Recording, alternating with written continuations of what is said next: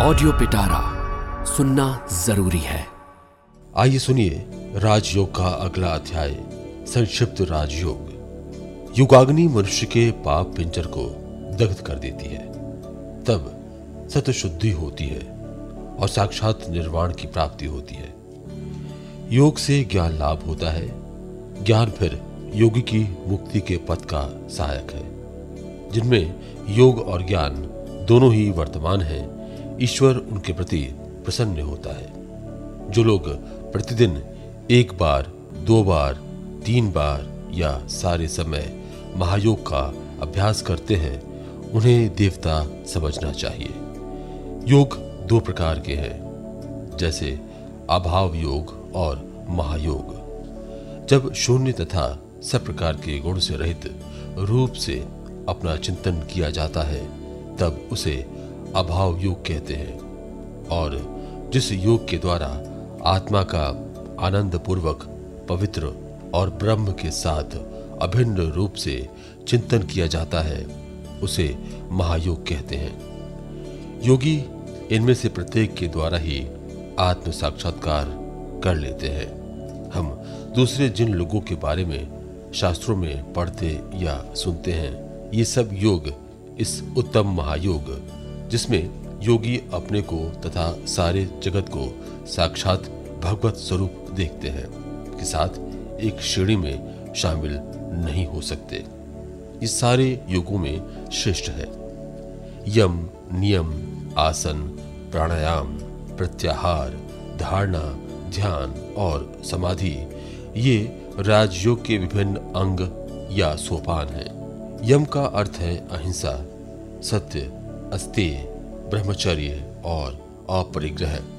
इस यम से चित्त शुद्ध होता है। शरीर, मन और वचन के द्वारा कभी किसी प्राणी की हिंसा न करना या उन्हें कलेश न देना, ये अहिंसा कहलाता है।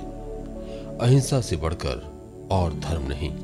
मनुष्य के लिए जीव के प्रति ये अहिंसा भाव रखने से अधिक और कोई उच्चतर सुख नहीं है। सत्य के द्वारा हम कर्म फल के भागी होते हैं। सत्य से सब कुछ मिलता है। सत्य में सब कुछ प्रतिष्ठित है। यथार्थ कथन को भी सत्य कहते हैं। चोरी से बलपूर्वक दूसरे की चीज़ को ना लेने का नाम है अस्ति तन, मन, वचन से सर्वदा सब अवस्थाओं में मैथुन का त्याग ही ब्रह्मचर्य है। अत्यंत कष्ट के समय में भी किसी मनुष्य से कोई उपहार ग्रहण न करने को अपरिग्रह कहते हैं। अपरिग्रह साधना के पीछे ये कारण है कि किसी से कुछ लेने से हृदय अपवित्र हो जाता है, लेने वाला हीन हो जाता है और अपनी स्वतंत्रता खो बैठता है और बद एवं आसक्त हो जाता है। निम्नलिखित साधन भी योग में सफलता के लिए सहायक है और वे हैं नियम अर्थात नियमित अभ्यास और व्रत परिपालन। तप, स्वाध्याय, संतोष, शौच और ईश्वर प्रणिधान, इन्हें नियम कहते हैं। व्रत उपवास या अन्य उपायों से देह संयम करना शारीरिक तपस्या कहलाता है। वेद, पाठ या दूसरे किसी मंत्रोच्चारण को सत्व शुद्धि कर स्वाध्याय कहते हैं। मंत्र जपने के लिए तीन प्रकार के नियम हैं। वाचिक उपांशु और मानस। वाचिक से उपांशु जप श्रेष्ठ है और उपांशु से मानस जप। जो जप इतने ऊँचे स्वर से किया जाता है कि सभी सुन सकते हैं। उसे वाचिक जप कहते हैं, जिस जप में होठों का स्पंदन मात्र होता है, पर पास रहने वाला कोई मनुष्य सुन नहीं सकता, उसे उपांश कहते हैं। और जिनमें किसी शब्द का उच्चारण नहीं होता, केवल मन ही मन जप किया जाता है और उसके साथ उस मंत्र का अर्थ स्मरण किया जाता है, उसे मानसिक जप कहते हैं। ये मानसिक जप ही सबसे श्रेष्ठ है। ऋषियों ने कहा है, शौच दो प्रकार के हैं, बाह्य और अभ्यंतर। मिट्टी, जल या दूसरी वस्तुओं से शरीर को शुद्ध करना बाह्य शौच कहलाता है। जैसे स्नादि सत्य एवं अन्यायन धर्मों के पालन के द्वारा मन की शुद्धि को अभ्यंतर शौच कहते हैं। बाह्य अभ्यंतर दोनों ही शुद्धि आवश्यक हैं। केवल भीतर पवित्र रहकर बाहर अशुचि रहने से शौच पूरा नहीं हुआ। जब कभी दोनों प्रकार के शौच का अनुष्ठान करना संभव न हो, तब अभ्यंतर शौच का अवलंबन ही श्रेष्ठकर है। पर ये दोनों शौच हुए बिना कोई भी योगी नहीं बन सकता। ईश्वर की स्तुति, स्मरण और पूजा, अर्चना रूप भक्ति का नाम ईश्वर प्रणिधान है। ये तो यम और नियम के बारे में हुआ। उसके बाद है आसन। आसन के बारे में इतना ही समझ लेना चाहिए कि वृक्ष स्थल ग्रीवा और सिर को सीधे रखकर शरीर को स्वच्छंद रीति से रखना होगा। अब प्राणायाम के बारे में कहा जाएगा। प्राण का अर्थ है अपने शरीर के भीतर रहने वाली जीवन शक्ति और आयाम का अर्थ है उसका संयम। प्राणायाम तीन प्रकार के हैं, अधम, मध्यम और उत्तम। वो तीन भागों में विभक्त है, जैसे पूरक, कुंभक और रेचक, जिससे प्राणायाम में 12 सेकंड तक वायु का पूर्ण किया जाता है। उसे अधम प्राणायाम कहते हैं, जिसमें 24 सेकंड तक वायु का पूरण किया जाता है, उसे मध्यम प्राणायाम और जिसमें 36 सेकंड तक वायु का पूरण किया जाता है, उसे उत्तम प्राणायाम कहते हैं। अधम प्राणायाम से पसीना, मध्यम प्राणायाम से कंपन और उत्तम प्राणायाम से उच्छ्वास, अर्थात शरीर का हल्कापन एवं चित्त की प्रसन्नता होती है।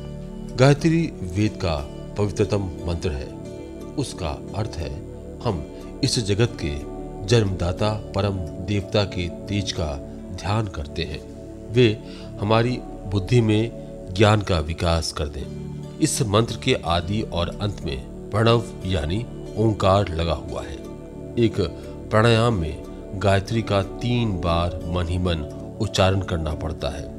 प्रत्येक शास्त्र में कहा गया है कि प्राणायाम तीन अंशों में विभक्त है, जैसे रेचक अर्थात श्वास त्याग पूरक अर्थात श्वास ग्रहण और कुंभक अर्थात श्वास की स्थिति या श्वास धारण। अनुभव शक्ति युक्त इंद्रियाँ लगातार बहिर्मुखी होकर काम कर रही हैं और बाहर की वस्तुओं के संपर्क में आ रही हैं। उनको अपने वश में लाने को प्रत्याहार कहते हैं। अपनी ओर खींचना या आहरण करना। यही प्रत्याहार शब्द का प्रकृत अर्थ है। हृत कमल में या सिर के ठीक मध्य केश में या शरीर के अन्य किसी स्थान में मन को धारण करने का नाम है धारणा। मन को एक स्थान में संलग्न करके फिर उस एकमात्र स्थान को अवलंबन स्वरूप मानकर एक विशिष्ट प्रकार के वृत्ति प्रवाह उठाए जाते हैं। दूसरे प्रकार के वृत्ति प्रवाहों से उनको बचाने का प्रयत्न करते करते वे प्रथमोक्त वृत्ति प्रवाह क्रमशः प्रबल आकार धारण कर लेते हैं और ये दूसरे वृत्ति प्रवाह कम होते होते अंत में बिल्कुल चले जाते हैं। फिर बाद में उन प्रथमोक्त वृत्तियों का भी नाश हो जाता है और केवल एक वृत्ति वर्तमान रह जाती है। इसे ध्यान कहते हैं और जब इस अवलंबन की कोई भी आवश्यकता नहीं रह जाती, संपूर्ण मन जब एक तरंग के रूप में परिणत हो जाता है, तब मन की इस एक रूपता का नाम है समाधि। तब किसी विशेष या चक्र विशेष का अवलंबन करके ध्यान प्रवाह उत्थापित नहीं होता। केवल ध्येय वस्तु का भाव अर्थ मात्र अवशिष्ट रहता है। यदि मन को किसी स्थान में 12 सेकंड धारण किया जाए तो उससे एक धारणा होगी। ये धारणा द्वादश गुणित होने पर एक ध्यान और ध्यान द्वादश गुणित होने पर एक समाधि होगी। सूखे पत्तों से ढकी हुई ज़मीन पर, चौराहे पर अत्यंत कोलाहलपूर्ण या डरावने स्थान में, दीमक के ढेर के समीप अथवा जहाँ अग्नि या जल से किसी भय की आशंका हो, जहाँ जंगली जानवर हो, जो स्थान दुष्ट लोगों से भरा हो, ऐसे स्थानों में योग की साधना करना उचित नहीं।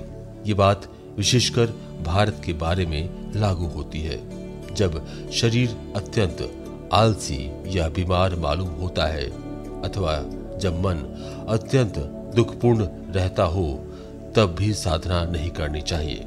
किसी गुप्त और निर्जन स्थान में जाकर साधना करो, जहाँ लोग तुम्हें बाधा पहुँचाने ना सके।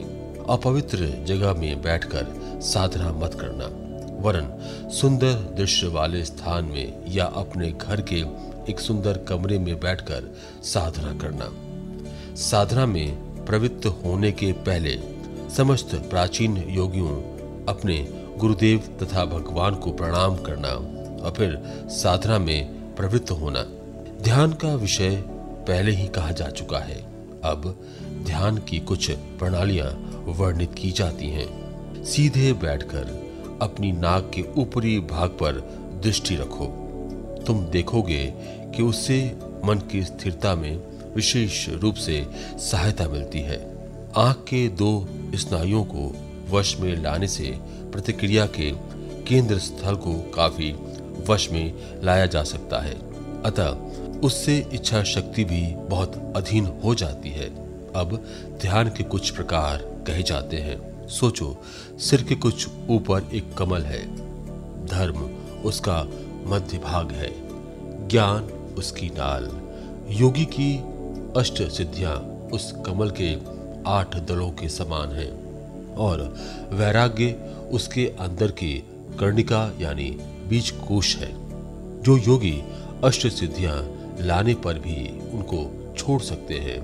वे ही मुक्ति प्राप्त करते हैं। इसलिए अष्ट सिद्धियों का बाहर के आठ दलों के रूप में तथा अंदर की कर्णिका का पर वैराग्य अर्थात अष्ट सिद्धियाँ आने पर भी उनके प्रति वैराग्य के रूप में वर्णन किया गया है। इस कमल के अंदर हृणमय सर्वशक्तिमान स्पर्श ओंकार वाच्य, अव्यक्त, किरण से परिव्याप्त परम ज्योति का चिंतन करो, उस पर ध्यान करो। एक और प्रकार के ध्यान का विषय बताया जाता है। सोचो कि तुम्हारे हृदय में एक आकाश है और उस आकाश के अंदर अग्नि शिखा के समान एक ज्योति उद्भासित हो रही है।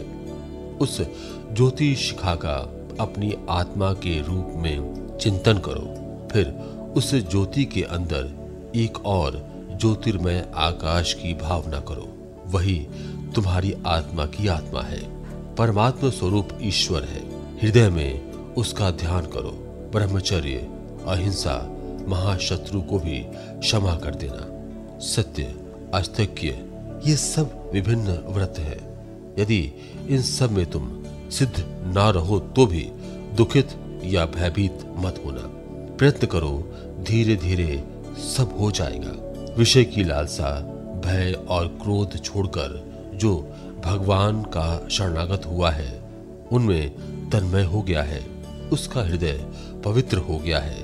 वो भगवान के पास जो कुछ चाहता है, भगवान उसी समय उसकी पूर्ति कर देते हैं।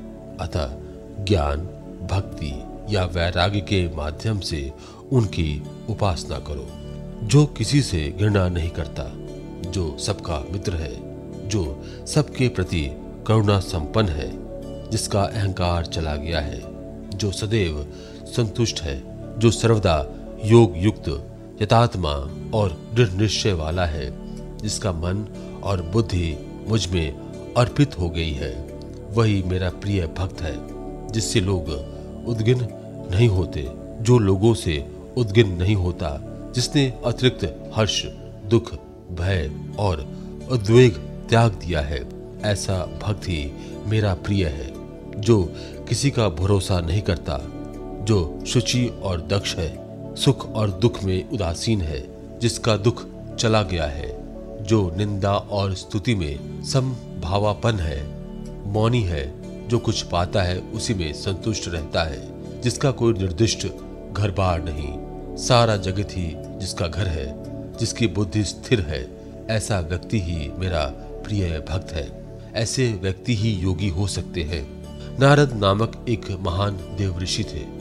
जैसे मनुष्यों में ऋषि या बड़े बड़े योगी रहते हैं, वैसे ही देवताओं में भी बड़े बड़े योगी हैं। नारद भी वैसे ही एक अच्छे और अत्यंत महान योगी थे। वे सर्वत्र भ्रमण किया करते थे। एक दिन एक वन से जाते हुए उन्होंने देखा कि एक मनुष्य ध्यान में कितना मग्न है और इतने दिनों से एक ही आसन पर बैठा है कि उसके चारों ओर दीमक का ढेर लग गया है। उसने नारद से पूछा, प्रभु, आप कहाँ जा रहे हैं? नारद जी ने उत्तर दिया, मैं बैकुंठ जा रहा हूँ। तब उसने कहा अच्छा आप भगवान से पूछते आए, वे मुझ पर कब कृपा करेंगे। मैं कब मुक्ति प्राप्त करूँगा? फिर कुछ दूर और जाने पर नारद जी ने एक दूसरे मनुष्य को देखा। वो कूद फांद रहा था। कभी नाचता था तो कभी गाता था। उसने भी नारद जी से यही प्रश्न किया। उस व्यक्ति का कंठस्वर चाल ढाल आदि सभी उन्मत्त के समान थे। नारद जी ने उसे भी पहले के समान उत्तर दिया। वो बोला अच्छा तो भगवान से पूछते आए, मैं कब मुक्त होऊँगा? लौटते समय नारद जी ने दीमक के ढेर के अंदर रहने वाले उस ध्यानस्थ योगी को देखा। उस योगी ने पूछा देवश्री क्या आपने मेरी बात पूछी थी? नारद जी बोले हाँ पूछी थी। योगी ने पूछा तो उन्होंने क्या कहा? नारद जी ने उत्तर दिया भगवान ने कहा, मुझको पाने के लिए उसे और चार जन्म लगेंगे। तब तो वो योगी घोर विलाप करते हुए कहने लगा, मैंने इतना ध्यान किया कि मेरे चारों ओर दीमक का ढेर लग गया। फिर भी मुझे और चार जन्म लेने पड़ेंगे? नारद जी तब दूसरे व्यक्ति के पास गए। उसने भी पूछा, क्या आपने मेरी बात भगवान से पूछी थी? नारद जी बोले हाँ भगवान ने कहा है कि उसके सामने जो इमली का पेड़ है, उसके जितने पत्ते हैं, उतनी बार उसको जन्म ग्रहण करना पड़ेगा। ये बात सुनकर वो व्यक्ति आनंद से नृत्य करने लगा और बोला, मैं इतने कम समय में मुक्ति प्राप्त करूँगा, तब एक देववाणी हुई। मेरे बच्चे, तुम इसी क्षण मुक्ति प्राप्ति करोगे।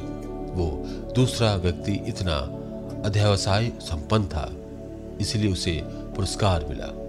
वो इतने जन्म साधना करने के लिए तैयार था। कुछ भी उसे उद्योग शून्य न कर सका, परंतु वो प्रथमोक्त व्यक्ति चार जन्मों की बात सुनकर घबरा गया, जो व्यक्ति मुक्ति के लिए सैकड़ों युग तक बाट जोहने को तैयार था। उसके समान अध्यवसाय संपन्न होने पर ही उच्चतम फल प्राप्त होता है। कर्म पुराण के ग्यारहवें अध्याय का अनुवाद। इसी के साथ ये अध्याय समाप्त होता है। ऐसी ही इंटरेस्टिंग किताबें कुछ बेहतरीन आवाजों में। सुनिए सिर्फ़ ऑडियो पिटारा पर। ऑडियो पिटारा सुनना ज़रूरी है।